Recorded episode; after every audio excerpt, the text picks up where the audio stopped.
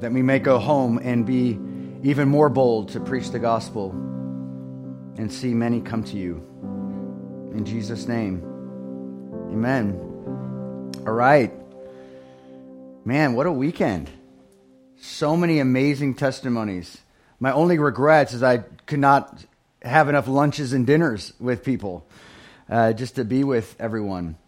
If we could just put the, the house lights on, that'd be great if we can, can do that. And are you guys you guys good? You need more air? Are you, you guys doing well? We can move that thing over there. I just don't want to get too hot. What an incredible weekend.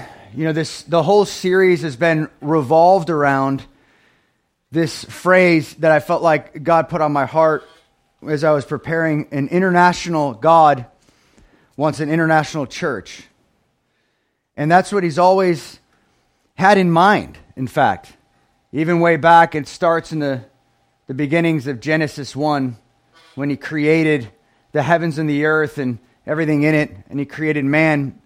He'd always dreamed as a family to be fruitful and multiply, to bring a family together. To, and I, am I'm, I'm so thankful that we get to see that uh, actually on uh, his plans actually unfold and come together, and we get to see that here. And my only hope is that we would continue to grow in diversity. We would continue to grow in, in that international church here, right here in Orlando, of course, but also that we might go and see God's church come together in the nations. That we would have an international heart because we have an international God. And that God is always wanting to save people uh, in the nations. As you, I have a map I've said in every basically every room in our house to be a reminder again. I have lots of reminders. Uh, the Bible in different places in my house to, that the Word of God is essential. Uh, you know, the, the prayer book that we have that we've handed out to people, the journal, just a reminder we are a dependent people. Also, the nation's globe. Someone bought me a globe for Christmas. It's like a, a little, little globe I, I keep on my dresser. And as soon as I wake up, I grab my Bible and I remember the nations. I remember to pray for them because I could actually do that. Even though I'm not on a plane, I know that God is omnipresent and He can be everywhere at all times. And in fact, when I pray, He acts even though I'm not there. What a wonderful God that we have. Well, Acts 10, we can't believe that was yesterday. Can you? that was yesterday morning. so much has happened. But we talked about Acts 10, and, and virtually we're going to have a review of that. Peter uh, gives his testimony to the other apostles, and he is explaining what actually happened in Caesarea when the Gentiles came to Jesus, and we, we unpacked that. I couldn't believe that. I, I, I believe I started at 1035, and we ended at 1235. I think that's now an all time record now for uh, some of you guys who just came to you're like, are you kidding me? but we unpacked a, a very important chapter in the book of Acts. In fact, one of the most important chapters in the Bible. And the reason why Luke is now repeating this chapter, anytime you see in your Bible a repetition, you should pay attention to that. Because Luke, who the writer of Acts, is wanting us to pay attention. He was the writer of, uh, of the Gospel of Luke as well. And he's writing this second part. He's writing part two, and he's wanting us to understand. He's, he's pointing something out. He's saying, hey, this is very important. This has been God's heart for a long time. He didn't just all of a sudden change his mind and say, you know what? I'm kind of getting bored with the Jews. Maybe we could just expand the church now. This has always been a part of his plan. He's always wanted an international church. And so, why don't you turn with me to Acts chapter 11? And what we're going to do today is we're going to bring this all to a close this morning. And if you're taking notes, which I encourage you to do, you know, how many know that when God speaks, He expects you to remember that? You know, as we take notes because we realize we're weak, we're busy lives, and we can always go back to them. I go back to them often.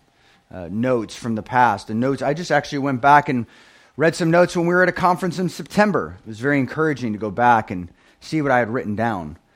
Um, and of course, the promise in John says that the Holy Spirit will always give you, uh, bring back to memory what He's taught you. That's His job. He will remind you of the truths of Jesus.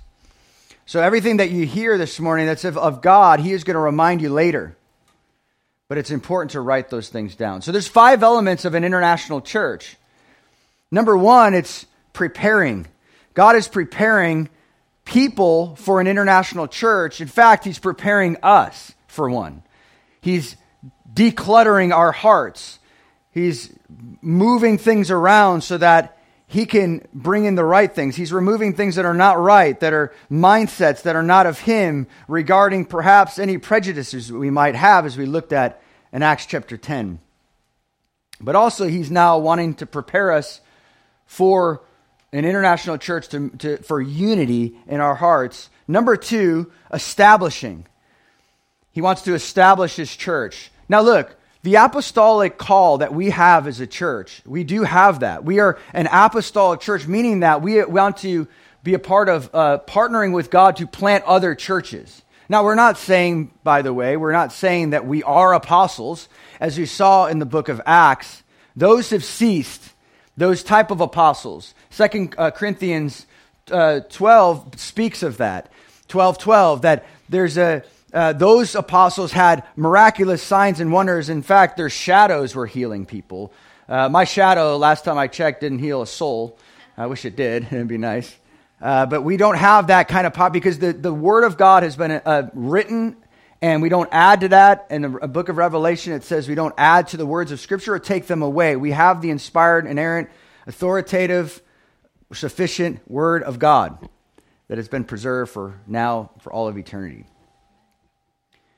But we are apostolic, meaning that we do take land. all apostolic means is we're sent ones. We're sent to Japan. We planted a church there over seven weeks. We're following up with them. We're strengthening, which is my third point strengthening. God wants to grow his church. And last, he wants to fund it. He wants to fund the international church. And I, I want to introduce to you guys a few different ways that we can be a part of the international church this morning. As you get more towards the latter half of the message, I want to give you a few maybe practicals that we can be a part of that. Now, of course, we're always going to do short term missions. And right now, because the borders are closed, we've, we've have said, God, where are you leading us? He led us to Detroit to work, some, work amongst the, the Muslims in Hamtramck and Dearborn. And man, that was an incredible time together. And God highlighted the nation's capital. In fact, we're going there with the, the elders in training on March 26th. We're going back to the nation's capital. It'll probably be my fourth time in uh, five months, I think, altogether. They're in December, they're in January, they're in March, and then, of course, May. We need to sow more seeds of both the gospel message and prayer in the nation's capital. How many of you know that you, you, you can't complain uh, if, if you're, you, can't, you can't speak of what's wrong, going on and what's wrong without being a man or a woman of prayer? You, you can't, uh, when we go to Washington, D.C., I want my heart to break for Washington, D.C. I don't want to complain about politics or anything. Those people need the gospel as much as Orlando does, as much as uh, Sweden does, or Mexico, or wherever else. That we want to be a people of prayer. We want to be a people of, of boldness, of uh, courage to share the gospel. And so, how encouraging is that to have our leaders uh, the, the, the ones who are spiritually leading the church, again, to go before, to be the Joshuas and Calebs, to go before the people and to prepare the way again for our church to go. And I would really encourage you guys to sign up. If you haven't signed up and if you're worried about money, we've always said in this church, please do never, ever make money an issue. Now, we don't want to enable you. We don't always want to just give you a handout, but we do want to be there to think and ask God for creative ways to get you the money that you need to go overseas or to go domestically here. So, number one, God is preparing for an international church, and it starts with unity. Chapter 11, verse 1, it says, Now the apostles and the brethren who were throughout Judea heard that the Gentiles also had received the word of God. This wasn't going well to their ears. Of course, you know, as I explained last week, the animosity that was happening between the Jews and the Gentiles it was atrocious. It was one of the, the, the biggest divisions that we saw in the Old Testament leading into the New. And when Peter came to Jerusalem, those who were circumcised took issue with him, saying, You went to the uncircumcised men and ate with them? But Peter began speaking and proceeded to explain to them in an orderly sequence, saying this I was in the city of Joppa praying, and in a trance I saw a vision.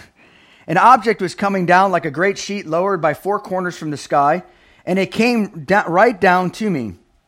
And when I had fixed my gaze on it and was observing it, I saw four footed animals of the earth, and wild beasts, and crawling creatures, and the birds of the air. I also heard a voice saying to me, Get up, Peter, kill and eat. But I said, By no means, Lord, for nothing unholy or unclean has ever entered my mouth. But a voice from heaven answered a second time, What God has cleansed, no longer consider unholy. This happened three times, and everything was drawn back up into the sky. And behold, at the moment, three men appeared at the house which, were staying, which we were, where we were staying, having been sent to me from Caesarea. The Spirit told me to go with them without misgivings. These six brethren also went with me, and we entered the man's house. And he reported to us how he had seen the angel standing in the house and saying, Send to Joppa and have Simon, who's also called Peter, brought here. And he will speak the words to you by which you will be saved, you and all your household. And as he began to speak, he spoke the, the gospel, he preached the gospel, and and the Holy Spirit fell on them just as he did among us in the beginning. Isn't that beautiful? And I remember the words of the Lord Jesus how he used to say, John baptized with water, but you will be baptized with the Holy Spirit. Therefore, if God gave to them the same gift as he gave us to us, also having believed in the Lord Jesus Christ, who was I that I could stand in God's way? You know, we need to get used to that phrase. Anytime we have an opinion about something, anytime we think we're higher or better than, we just need to pause and say, Who am I to stand in God's way and His plans? When they heard this, they quieted down and glorified God. They believed it, saying, Well then, God has granted to the Gentiles also repentance that leads to life. What a beautiful, amazing God we have. Went through all that trouble. And even, I would say, the Holy Spirit went through all that trouble to repeat. Luke was probably thinking, why do I need to repeat? I mean, I could save a, some paper. But God was saying, look, I want my people 2,000 years later to understand that I am an international God, that I love all peoples that I have no partiality, that I want to save the nations. And it was always a part of his plan. You know, that starts with unity. It says here in Ephesians 4 1 through 5, it says, Therefore, I, the prisoner of the Lord, implore you to walk in a manner worthy of, his, of the calling which you have been called, with all humility and gentleness, with patience, showing tolerance for one another in love diligent to preserve the unity of the Spirit and the bond of peace. That is all of our job. We hear so much about unity today, don't we, in the news?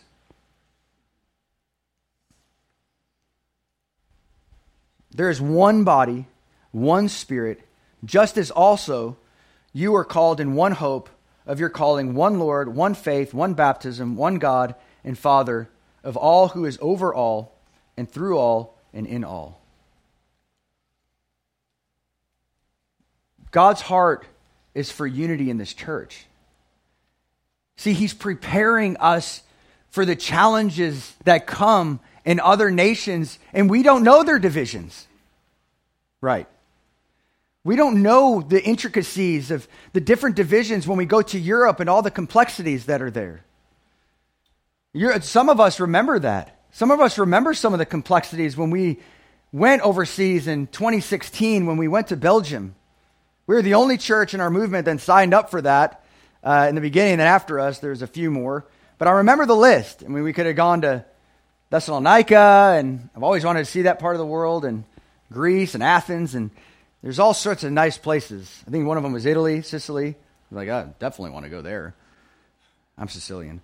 And, um, you know, I, there's all these, like, the, the, the, it's the home of the cannoli. I mean, we, we got to go. and and I, am just thinking in my flesh, I'm thinking, hey, let's, let's go. And, and there's like all these churches. I'm like, oh, we'd love to partner with these guys, these guys. Blank. Belgium, blank. think, I wonder why.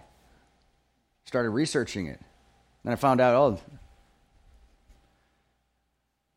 we've always said, hey, Lord, if no one else wants to go, send us. So we signed up. March, right before we left, a few months before, I remember being at uh, UCF and Barnes and Noble, just studying there, and then uh, meeting a few people for discipleship. And I remember looking right up at the news, and I'm thinking, "Oh my goodness, what in the world's going on?" CNN on the bottom, Belgium terrorist attack, uh, Brussels, Belgium, in the the underground, the subway. A bomb went off, killed a bunch of people. I'm thinking, this is going to be a long day. I know I'm going to field a lot of questions. I know I'm going to have a lot of phone calls from parents, and I did. and I remember one parent saying, "Hey, look, I I can't send uh, my child. It's just too it's too dangerous." And I I said, "Sir, I totally understand. I understand, but we've got to go. We have to go. We've been called to go." And that was hard because I I mean, these things are like earthquakes. They're aftershocks. I mean, there's just it keeps it keeps going. These things don't stop. And so I'm thinking, and of course we went there. We went to Belgium and we had another terrorist attack. There were there was a threat, and we were down there. I remember Nicole getting a phone call and. She's like, we got to get out of here now. There's a guy that was all strapped up, I guess, in one of one the other subways, and I was thinking, oh my goodness, I don't know. Are we going to make it out of here? Our kids are at home. We had a we had to do a what is it? The, a notary for uh, just saying, hey, we if we were to die, we send our kids to the grandparents in Chicago. And I mean, it was a costly thing. And I just remember my heart was being so fast. I'd never seen so many uh, military. There was, mili- uh, there was military everywhere. I mean, police, you know, the, the you know, in, in the United States, the, the siren's not as annoying, but in Europe, if you're, you know what I'm talking about, it's just like, it's scary. It's very gloomy. It's scary. Like, it's like watching the, the old World War II movies, you know. I, I, just it was a it's just a, a, gloomy scene. It's just an eerie scene of what's going to happen. I mean, people are just kind of almost like walking around like they're zombies. They don't even it, lifeless without God, a godless place, and all these refugees that came in from Syria and Afghanistan and all these places in the Middle East, and so many of them have died. They they were shipwrecked or they were uh, they had uh, what they called um, uh, the life jack life jacket graveyard um, and just that people would come off of ships and throw their life jackets onto this big heap and just be this big old uh, life jacket graveyard, so to speak. And as they made their way up to their called, so-called promised land, and Germany is ultimately where they wanted to get, or Scandinavia. And we found ourselves in Belgium thinking, what in the world did we get ourselves into? I mean, even they have a division, even in their country. You know, the north being the Dutch and the south being the French, if you know. And then all of a sudden, you got all these refugees coming in and all these divisions. And you think racism was bad here. My goodness, once you're there, it's, I mean, they look at these people like they're nothing. All standing in line, trying to become citizens, trying to get the same rights as anybody else in the country. You know what God was doing?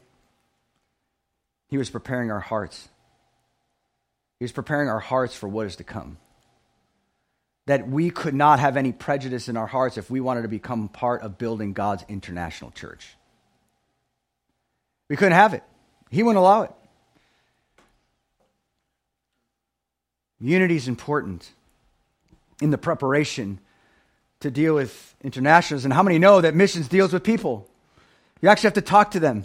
You have to get, uh, uh, you have to, God has to break those barriers just to, I mean, I'm talking about just as little as maybe intellectually you have in your heart. You're saying, well, those people are people, we're people, we're good. But just the, you know, just sometimes even in your heart, you, you look at them and, and, and in your, in your heart, you, you feel a little taller than they do.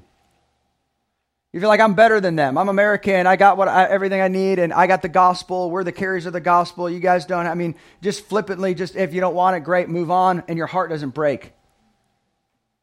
That you grew up in such a place with with seminaries two miles from your backyard, and these people have absolutely nothing. It's utterly godless.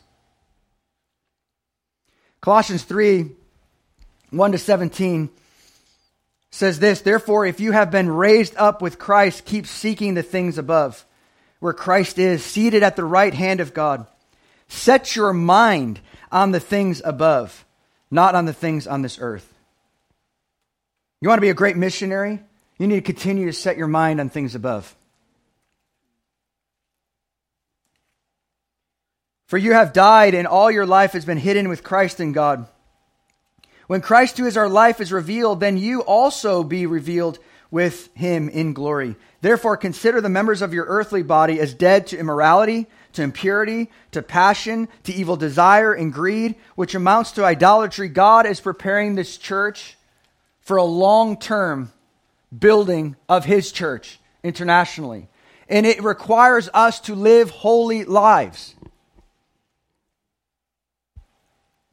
For it is because of these things that the wrath of God has come upon the sons of disobedience. And in them you also walked when you were living in them. Don't be ignorant of your past. Realize where you came from. Don't ever forget that. But now you also put them all aside anger and wrath and malice and slander and abusive speech from your mouth. Do not lie to one another He's talking about the church, talking about us. Do not lie, since you laid aside the old self, which is its evil practices, and have put on the new self, who is being renewed to the true knowledge according to the image of the one who created him, a renewal in which there is no distinction between Jew and Greek, circumcised and uncircumcised, barbarian, Scythian, slave, freeman, but Christ is all and in all. So, as those who have been chosen of God, holy and beloved, put on the heart of compassion. That's what we need. We need a heart of compassion when we're standing in line and talking to drunk people. When we're, when we're, when we're doing the night outreaches and all the way in the, in the morning, please, yeah, you could be disgusted by the sin. You could be disgusted by their breath, but please do not be disgusted with them. Because they're people made in the image of God who need salvation. Or perhaps they have salvation and they've walked away from God and they need to be told to put on the new self, to take off the old, and to be who God's called you to be. It's the same with whether it's our backyard, standing in line at the pub, where it's getting on a plane and going to an unknown land. We cannot afford to have any prejudice in our hearts and any unholiness in our hearts.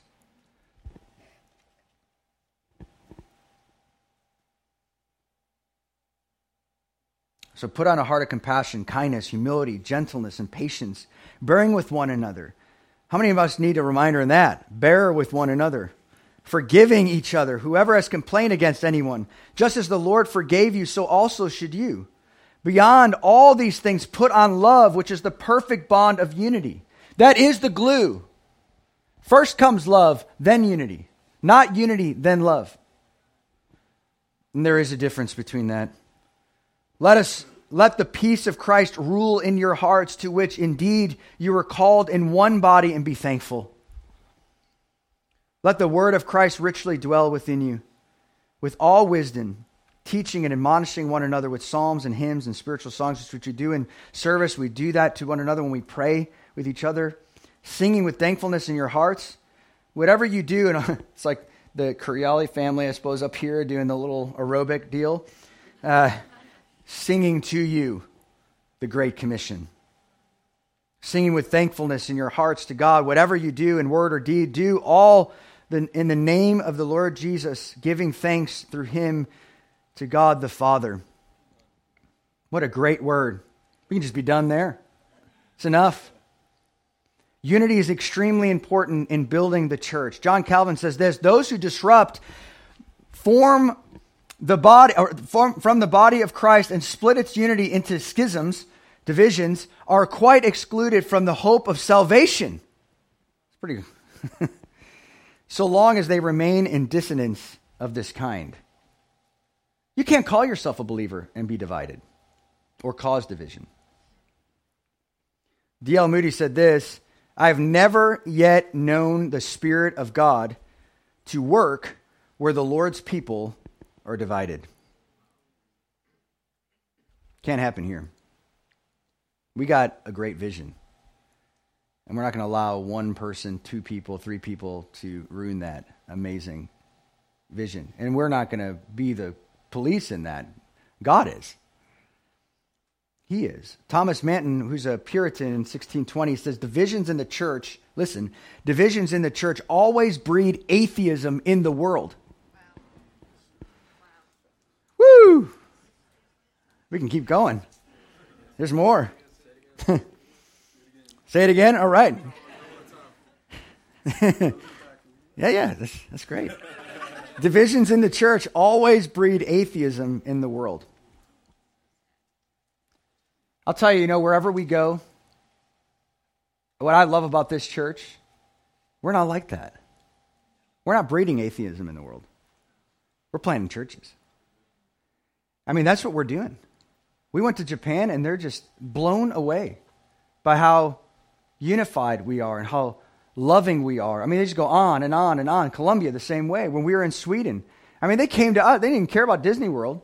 They came to us in vacation. I mean, how many visitors did we have from Sweden altogether? I mean, it was incredible at different times throughout the year. They just wanted to come to our land because they wanted to see. They wanted to see us. They wanted to see the glory of God. They wanted to see unity. Their churches are dead in Scandinavia. There's no light. I mean, there's very little light. And they wanted to come here and say, man, I want to be a part of these people. They're so full of life, they're so full of joy. They know God. John Owen says this I do verily believe that when God shall accomplish unity, it will be the effect of love, not the cause of love. It will proceed from love before it brings forth love. We've got to have love in our hearts again. Be that reminder again that we've got to love one another. We've got to be patient. And, and when I was meeting with some of our elders, I was saying, you know, I, one of the things I did notice about this weekend, you know, I've noticed so much joy, so much love and, and, and, and, and excitement for the nations and people hunger, people's hunger for the word of God. But I, one of the things I did notice is there's a lot of brokenness. And I don't mean that in the sense of like, oh, there's, a lot. I mean, there's just, there's just brokenness. And, and what that means is uh, it's an invitation to say, stay a while. Don't, don't get caught up and say, just understand that God has a plan for you and He's got a plan for the international church. And one of the things I talked to the guys last night is you got to let the gospel touch you first before you let it touch them. Let it touch you.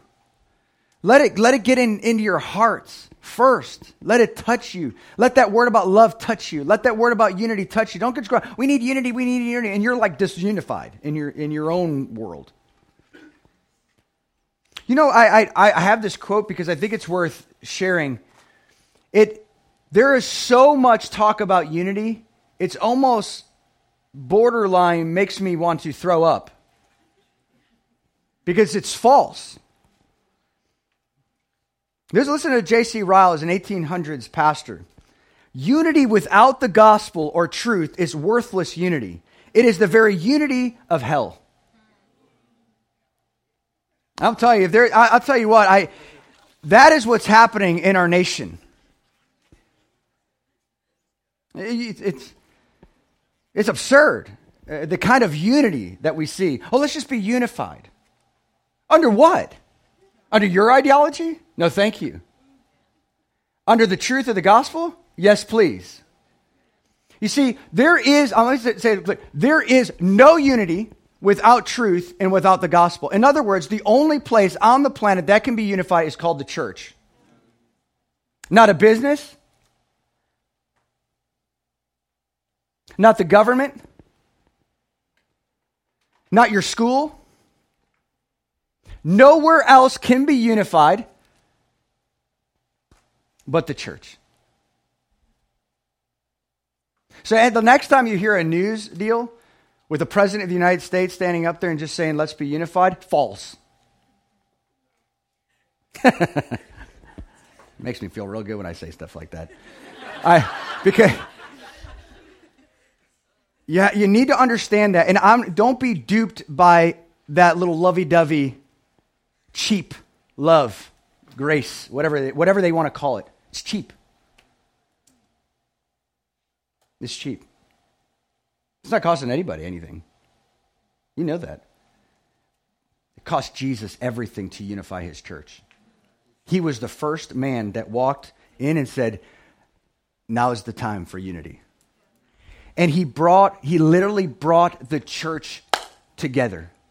And he said, Please remember Colossians, Ephesians, then understand that the bond of unity is love. And who loves first? He did. And if you have a trouble, you have trouble with unity, just go to Jesus. Go to Jesus. What does it say? Your mind needs to be renewed with the truth, with the truth of the scriptures. Let your mind be, uh, uh, let, uh, let the word of God richly dwell within you. In other words, guys, we don't get to define unity. I'm under, I'm under this understanding of unity. I'm like, I don't get to define all these. Like CRT, like critical race theory, Black Lives Matter is false. When you point out, it's, it's, it's counterintuitive. When you have to point out one race to say that, then you discredit all the others. Jesus just says we're one man, period. Why don't we put that everywhere? because it's not popular. You know, and I, and, I, and I know this makes a lot more sense today, but I said in the summer, all lives mattered. I'm sticking to it because they all matter. I, I, I don't know how else to say it. I don't know if that, that should not be offensive to a soul in the church, but it does to organizations because you're taking money from them because really, in reality, that's what it's all about. Money is the root of all what? evil. That's simple. All right. Number two.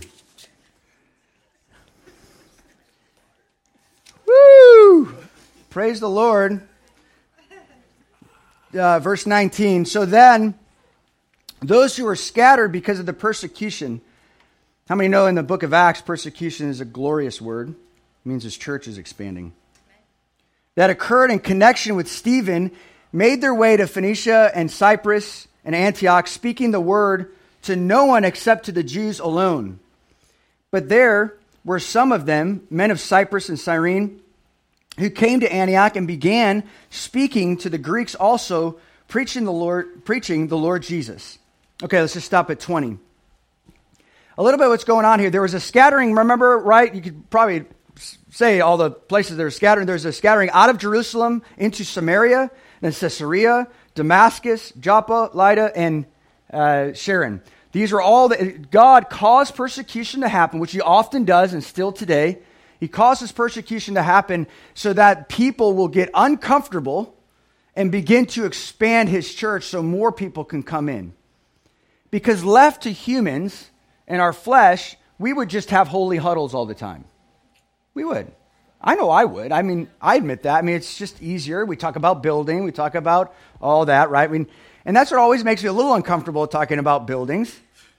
Because I've always said, I mean, not that we like the schools and, and we have to, you know, we have to set up and tear down and all that. And I know that's, that's hard, but at the same time, it keeps us on our toes.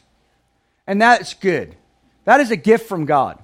To not just turn off the lights and go home, but when we're working together, we're talking, we're building community, we're building unity together so that it prepares us for the outreach. And so there's a scattering that's happening, but some uh, from, you know, went to Phoenicia and uh, uh, Cyprus and Antioch, which is a, I'm going to explain Antioch in a bit here, but these are coastal cities. As they go up the coast, you'll you'll see these the, the God beginning to expand up north into Lebanon and to uh, all the way up into Turkey. But these were uh, these people did not understand yet. They left Jerusalem too too early to to understand what was going on in Caesarea. They didn't know at the time, so they were speaking to Jews only. So that might look like a contradiction. You're thinking, well, man, just this big breakthrough happened, and these guys are just talking to Jews only. They most likely they left early, and they never heard the news yet of what was going on with God expanding His church to the Gentiles. But some of them who were Hellenistic, which means Greek speaking Jews, they were a little more apt, I guess you could say, to speak to those Gentiles. And so they were, God was using them to speak to those people about the gospel, which is great. And the only way to actually reach the world is through missions. And so you see this over and over and over again that missions is the key to expansion. And that's obvious. But we need to continually remember that over and over again. Otherwise, we could get caught up into pastoral care. In other words, we've been we were actually talking about this. We're thinking, well, what about next year already? You know, do we like this time of year? Do we I know, that's just the way we think. But do we like this time of year? Do we like this place? Do we like this location? All that. And some of us are thinking, oh, maybe we could go up to Ocala. There's probably other bigger retreat uh, places. I was like, no, no, no, no, no, no, no, no.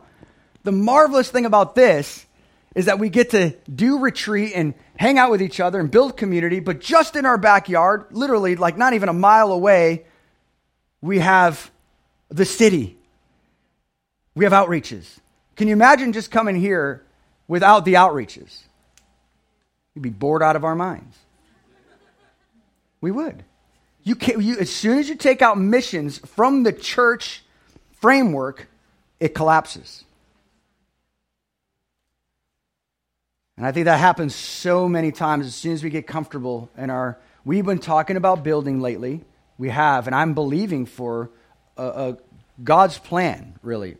Not our plan, but His plan for to move us out of Fountainhead. I, I, I love that place. I'm so thankful for it, but it just doesn't fit us. And it doesn't, it's not fitting to, to where God is growing us. He's expanding us into our city. And so we're believing the, the place that we were looking at, just FYI, was taken. Um, but there is another place, and even if that one's taken, God has another place. And so just um, be praying for, uh, not for us, but be praying for the church. Because every one of you guys are owners. It's not like, oh, we'll just pray for the, I mean, pray for us, yes, because we need the wisdom of God as we're leading, but pray for your church. Pray that God would give us a building and the building is, is utilitarian in that we come here, we sit and we, we, we, uh, we hear the, uh, uh, you know, we're under the apostles' teaching and, and, and you know, but we're, we're, we're church is happening throughout the week. That's what makes us great, actually. I love what's happening on Tuesdays and Wednesdays and Thursday nights and Friday at the pub and Saturday gatherings. I mean, we have stuff going on all the time. ADS, there's things happening all the time, and that's what makes us great. And we even live together. So many of us. Antioch was known as the third largest Rome, uh, city in the Roman Empire. It's very important for a couple of reasons. It was right behind Rome and Alexandria. It was a great hub, but it was full of pagan worship and sexual morality. It was known for its culture, commerce. A, many trade routes intersected there. But you know what I love about this is that the disciples were not intimidated of a godless city. You know, true missionaries are not intimidated of the most godliest places on the planet because they understand who God is. They know that He can transform anyone, and they, he, they also have an, a, a theology that says nobody was born out of the womb saved, including people in Orlando. And so we understand that just because we hear things in the news, I mean, gosh, I, I, almost feel like every trip that we went on, there was always something right before we left. it's like, oh, here we go again. and maybe that was the enemy uh, putting intimidation in us, perhaps, to, to not, you know, to put fear in us so that we wouldn't go and share the gospel. But that's always going to happen. There's always, there's always something going on in the world. but we cannot be intimidated. Number three, that God grows his international church. So the second one was God establishes the international church, God grows the international church. Verses 21, it says this. I'm sorry, verse 20, yes, verse 21. And the hand of the Lord was with them, and a large number of those believed turned to the Lord. God's hand was on them. Multiple times in the, in the Old Testament and in the New Testament, anytime you see God's hand on somebody, that can mean one or two things. That can either mean judgment or blessing. Hopefully, it's the latter for you. But a large numbers were coming to the Lord. Guys, don't we want this? Isn't this the vision for international missions? Isn't this the vision to plant churches? I hope some of you guys here have gotten a vision to say, I want to be sent out of this church. I want to go. Send me. I want to give the rest of my life to the nations. I want to go. And I've talked to some of you guys. You guys are like, you're right there. You're almost ready. Please don't look at yourself. The, the moment you take your eyes off the vision and the calling that God had you, has for you, and then you look at yourself and say, Well, I'm not ready. I'll never be ready. I'm disqualified, all those things, then you will disqualify yourself. But God's called you. And if He's called you, He will send you. He will actually make it. He will see you all the way through. All the way through, through the funding stage, through the team building stage, through the training stage, to then getting there and seeing large amount of people come to the Lord. And that's what we're believing for. Now, you might ask, why did it take so long to get here? And I think it's important as you're reading through the scriptures to ask questions, to wonder why, and why did it take so long? Why not in Jerusalem? Did God just bring uh, a bunch of foreigners or them just, he can just send them all the way to the foreign lands and just do it that way? Why? I'll tell you why. There's a few reasons, uh, eight different reasons. I'll fly through these as quick as I can. But number one, for it took seven years. By the way, just hold on uh, before one, number one. It took seven years from Pentecost to Antioch. You know, I think it's interesting that we've been on the ground for about eight. And sometimes we always want to be a little ahead of ourselves. Like, well, what, you know, what's wrong with us? Why we haven't seen missionaries? Why we haven't seen people being sent yet? And all this. God's holding your heart. Just hold in your heart. It's His timing. It's about Him. Because there's a multiple things happening at once, unbeknownst to us. And this is what was happening in the beginning stages of the church being birthed. This is why it took so long. Number one is the apostolic authority needed to be established with the vision and mission. Now, Acts 1 8, right? We are called to, to Jerusalem, Judea, Samaria, and the ends of the earth. The mission of God need to be established. Just like it's like with us. We always talk about Jesus' family mission. That we're about Jesus, we're about we're, we're a family who seeks God together on mission. That's our missional statement, I suppose you can say, our vision statement. We need to establish that.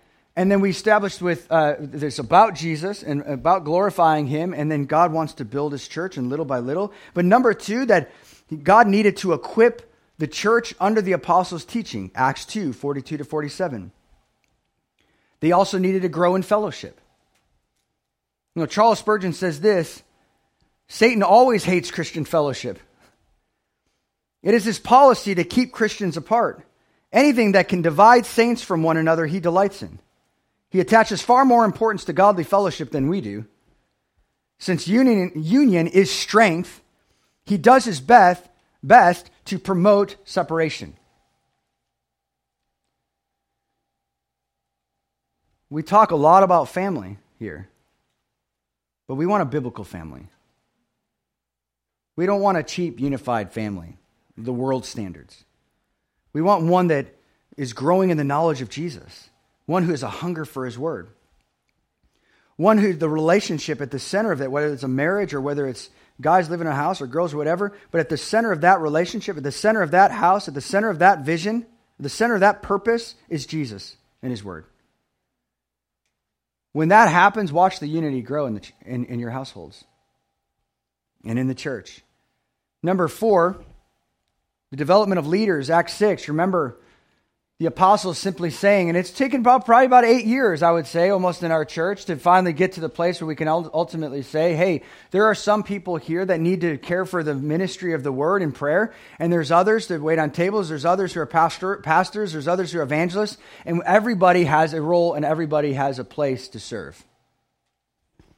But there is a development of leaders in order to sustain the growth and the expansion of the church.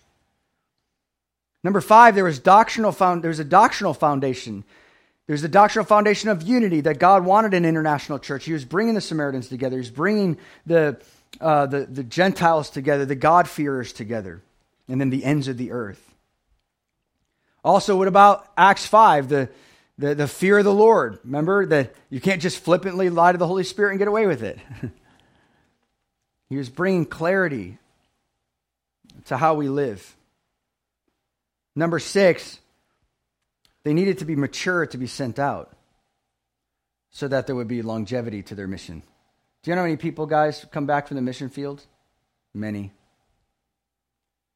Many. All sorts of reasons immorality, burnout, unbelief. I mentioned one yesterday about France.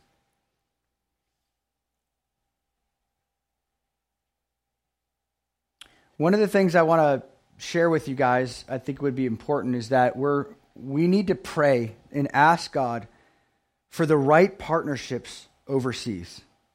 We've learned a lot in the last so many years, haven't we? Those who have been overseas with us. In Colombia, in Sweden.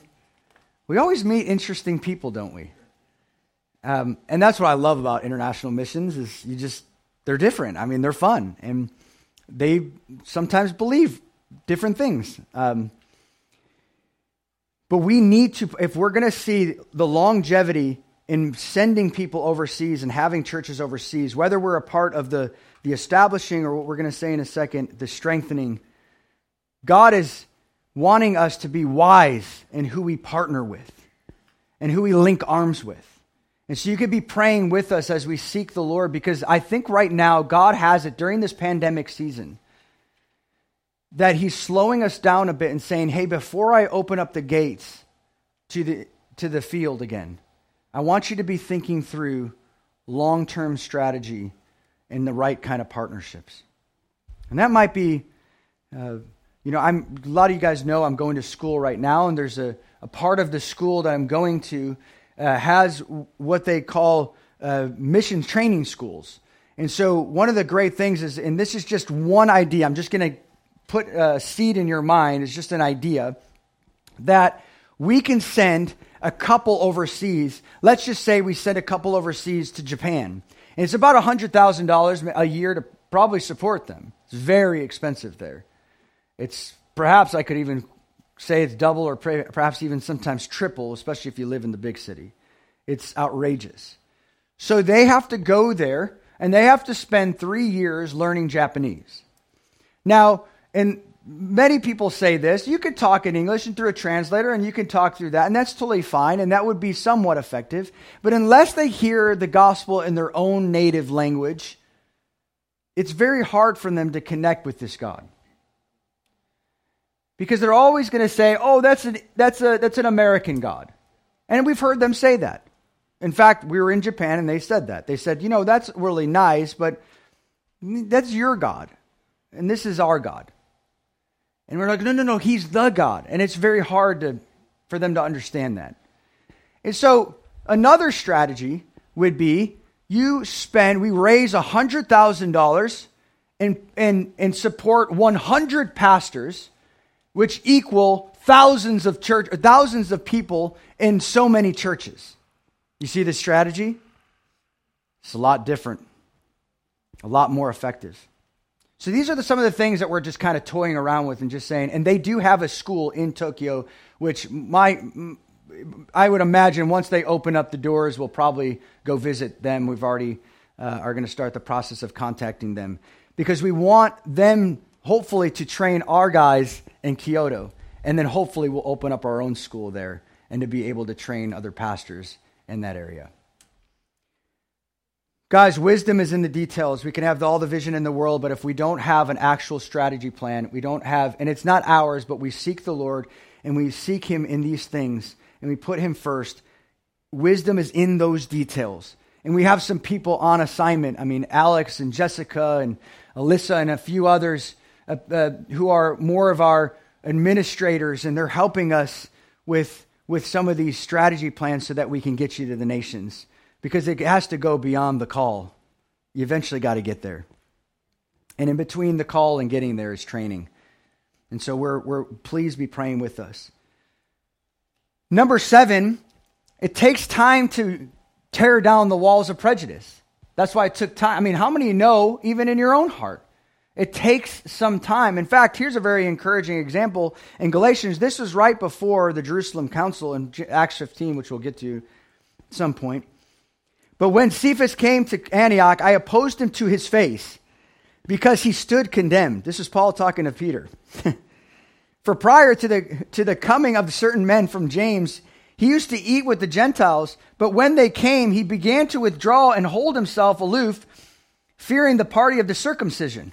Now, this is after Peter had this extraordinary assignment from God. And you're like, Hi, Peter, I mean, come on, man. Like, I guess we have to go this through this probably three times. It's your lucky number.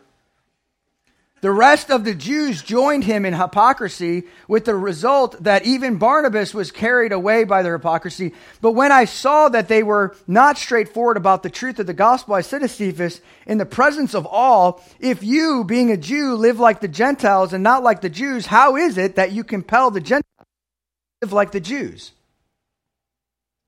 Very interesting. But I also think it's encouraging if you could you can extract that because God is extremely patient with us. Very patient. Very patient. Number eight. Now they're ready to reach the ends of the earth. God totally just set the whole plan up, and now from here on, from Acts 12 all the way through, I should say really Acts 13, it is to the ends of the earth.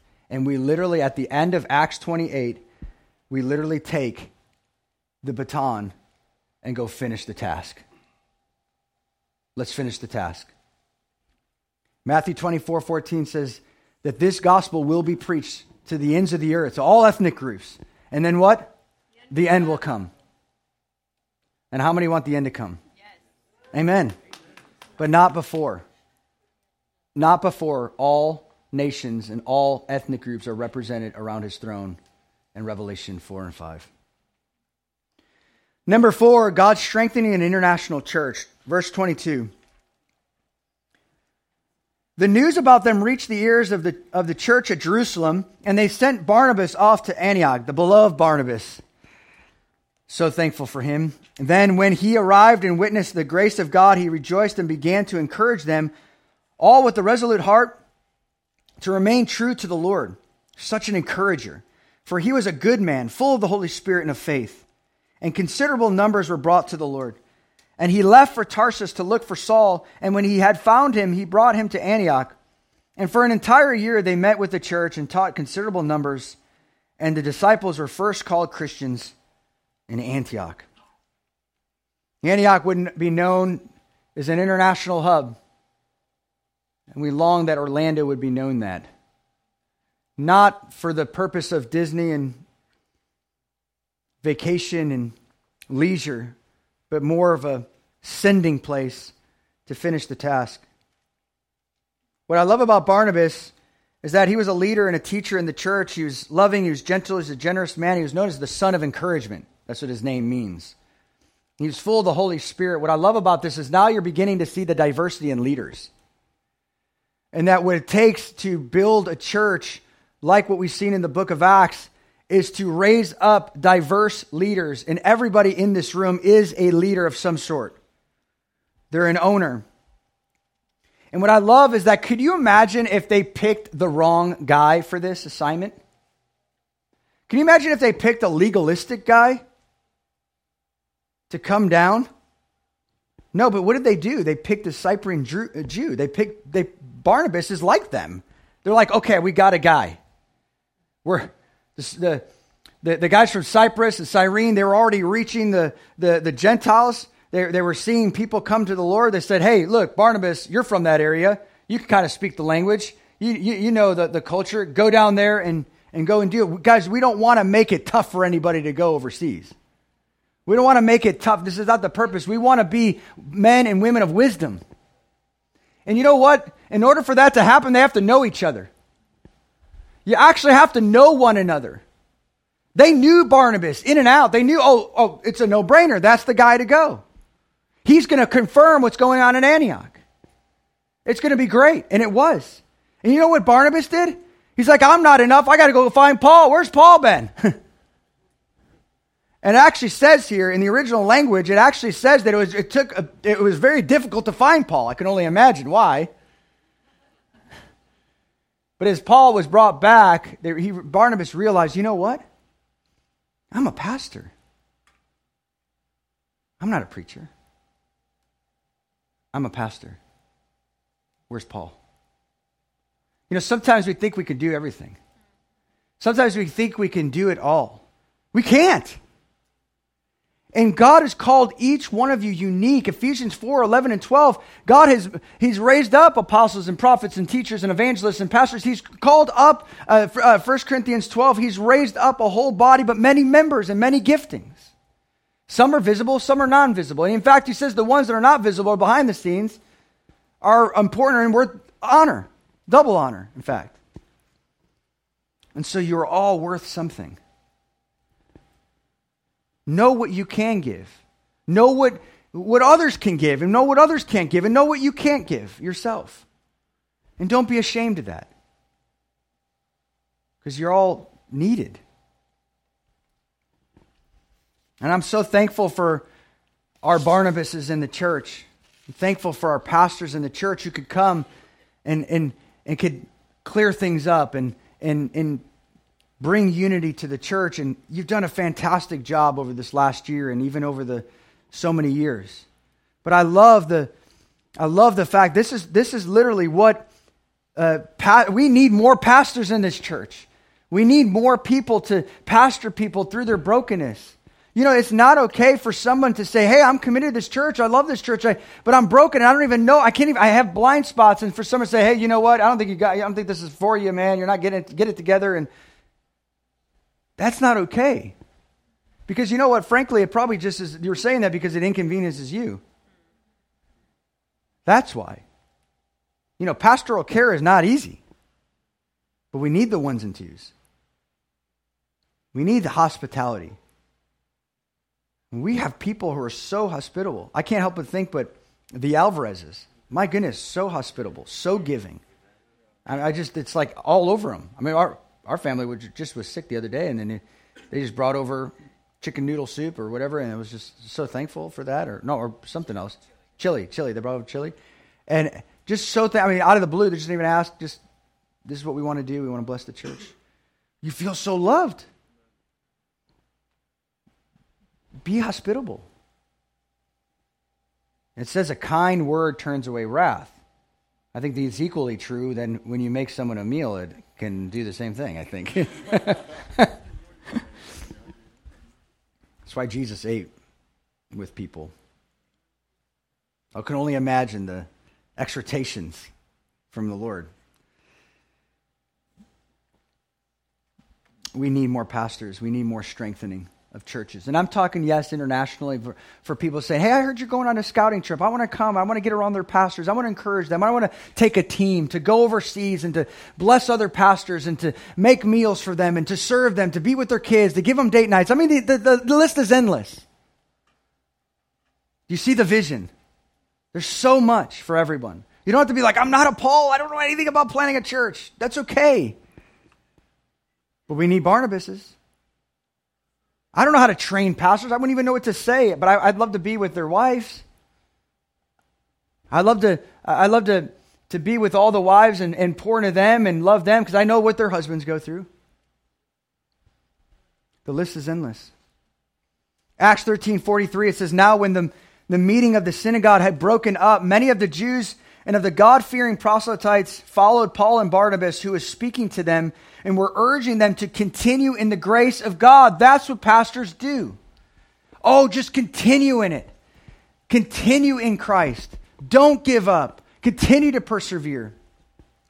Acts 14 22, strengthening the souls of the disciples, encouraging them to continue in the faith, saying, Through many tribulations we must enter the kingdom of God.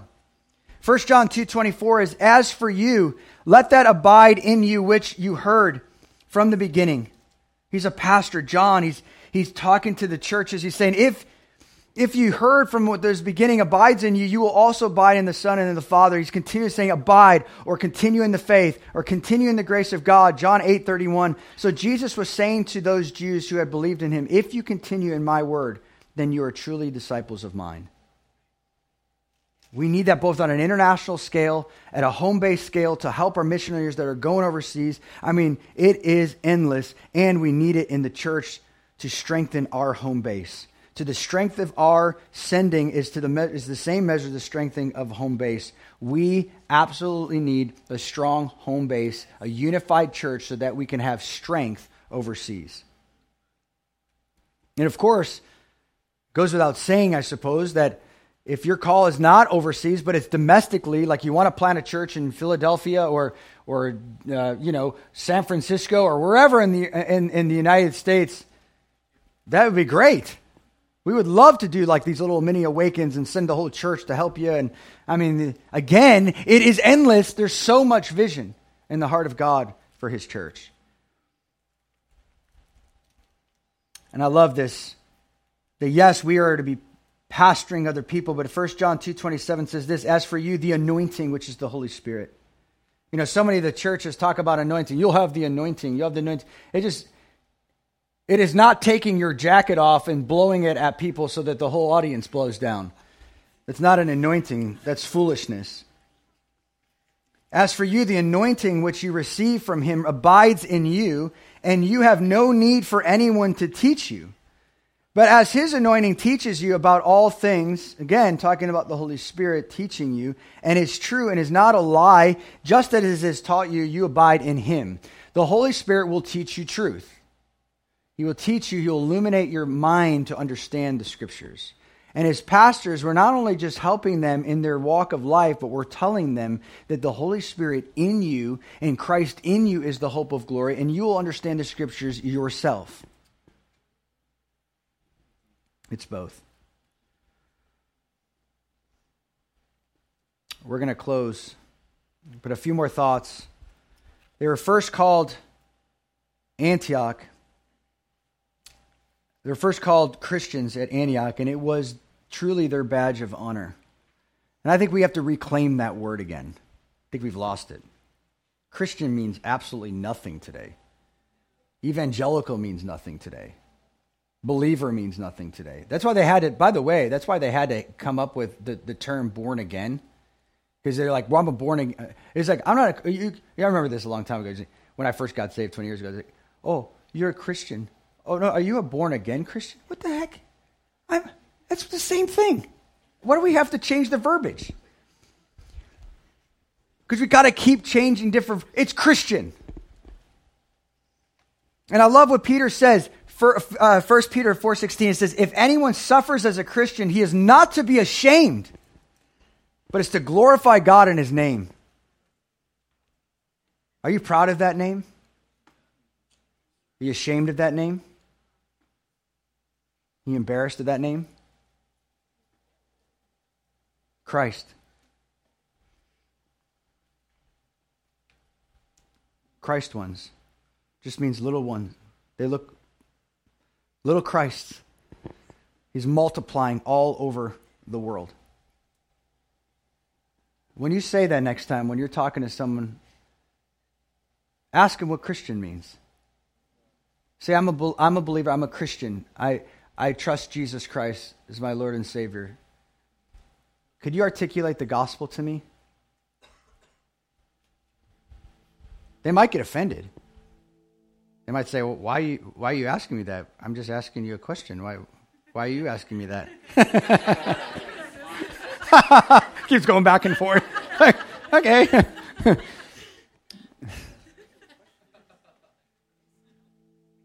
But we should never be embarrassed. We should never try to change. We don't need to change love to like. We don't need to change the verbiage of the Bible to fit the modern culture. Love is love.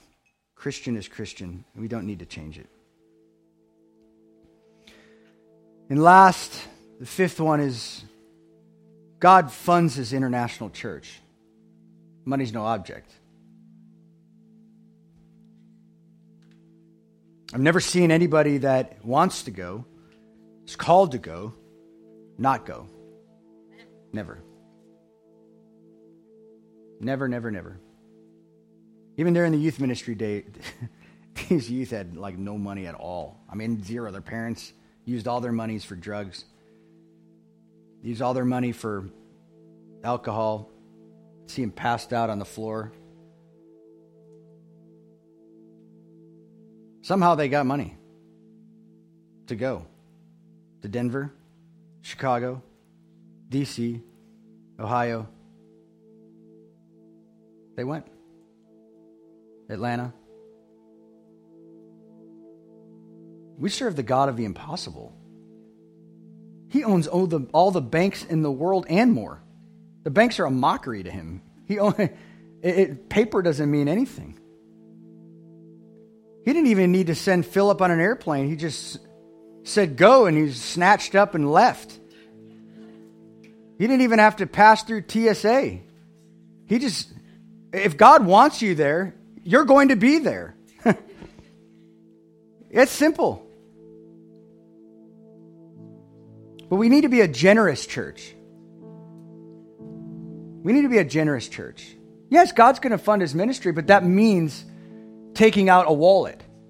That means going online. That means actually that means something. It doesn't just appear out of the blue. But it means being a generous people. And he's preparing us to be that because he sees the vision. He's telling us, look, I want to expand this church. I want to expand you all over the world. And that's going to take money.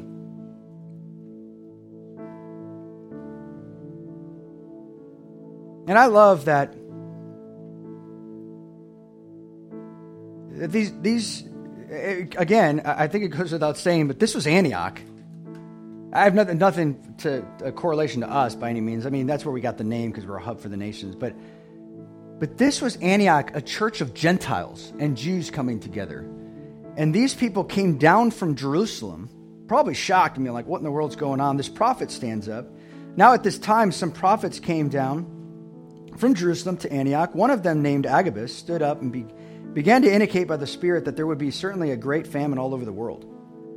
And this took place in the reign of Claudius, which, by the way, they found. You could trust the word of God. Claudius's reign lasted from 41 to 51, 54 AD and the famine actually happened. They have all these materials that talk about it from 45 to 46. And in the, uh, in the proportion that any of the disciples had means, each of them determined to send a contribution for the relief of the brethren living in Judea. And this they did, sending it in charge of Barnabas and Saul to the elders. This is the Gentiles raising money for Jews.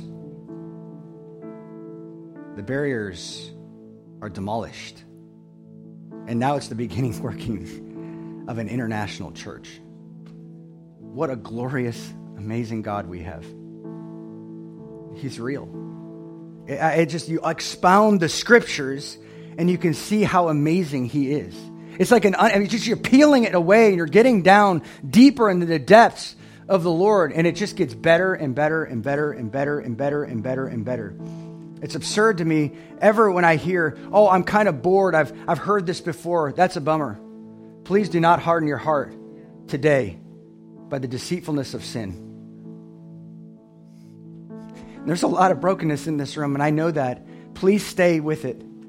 It's worth it. And in your 20 years, you will. I've gone through ups and downs and valleys and mountaintops, and I was studying Psalm 23, and one of the things that says, Though you walk through the valley of the shadow of death, you fear no evil because his rod and his staff comfort me. We're not talking about the, the craziest times that you could possibly go to as if you're almost on the brink of death. No, no, no, no. That word in Hebrew, the valley of the shadow of death, is an expression of a gloomy day. And we've all had them, haven't we? It just means a gloomy, depressing day that you don't feel like you want to get up that day, but don't mean you're dying. It Doesn't mean you're it just it's not some drastic situation. It just means you're just going through a hard season. You're just going through some tough things. But his rod and his staff, they comfort you. The church does. And I'm believing that it's not over for you. Some who are broken. All of us are. But some people just feel like, I get all this other stuff, but I just got so much stuff going on. God can deal with all that. It's a commitment to Him. It's a saying yes, picking up your cross, and following Him for all of eternity, to all the way to the end. And that perseverance is in you. That is not your work, that is the Spirit's work in you. And you rely on Him. So as we close today, I I want to I want to pray for us, but I, I would love to have the if I could just have the elders in training come up. I'd love for you to at least, if anything, see their faces. I mean, I call them elders in training is because they're they're not uh, official ordained elders yet. We're we're going through a whole process of of implementing elders and deacons. Yes, we're going back to the old school word called deacon. We're not changing verbiages because it just is irrelevant to the culture. I could care less about that.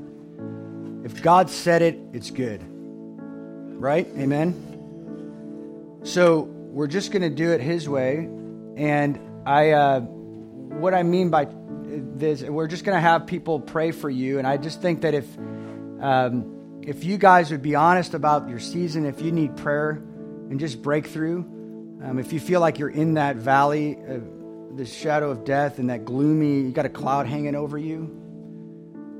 Let's ask that the Lord be gracious and move that cloud, and really it's just like the, even almost like prophetically, even from when we got here, it was all gloomy and rainy and cloudy, and we're like, oh, what a weekend this might be. and then the next day, it's just bright, sunny. This morning, it was just a glorious day. It makes you want to stay all for, for the rest of the day, kind of thing.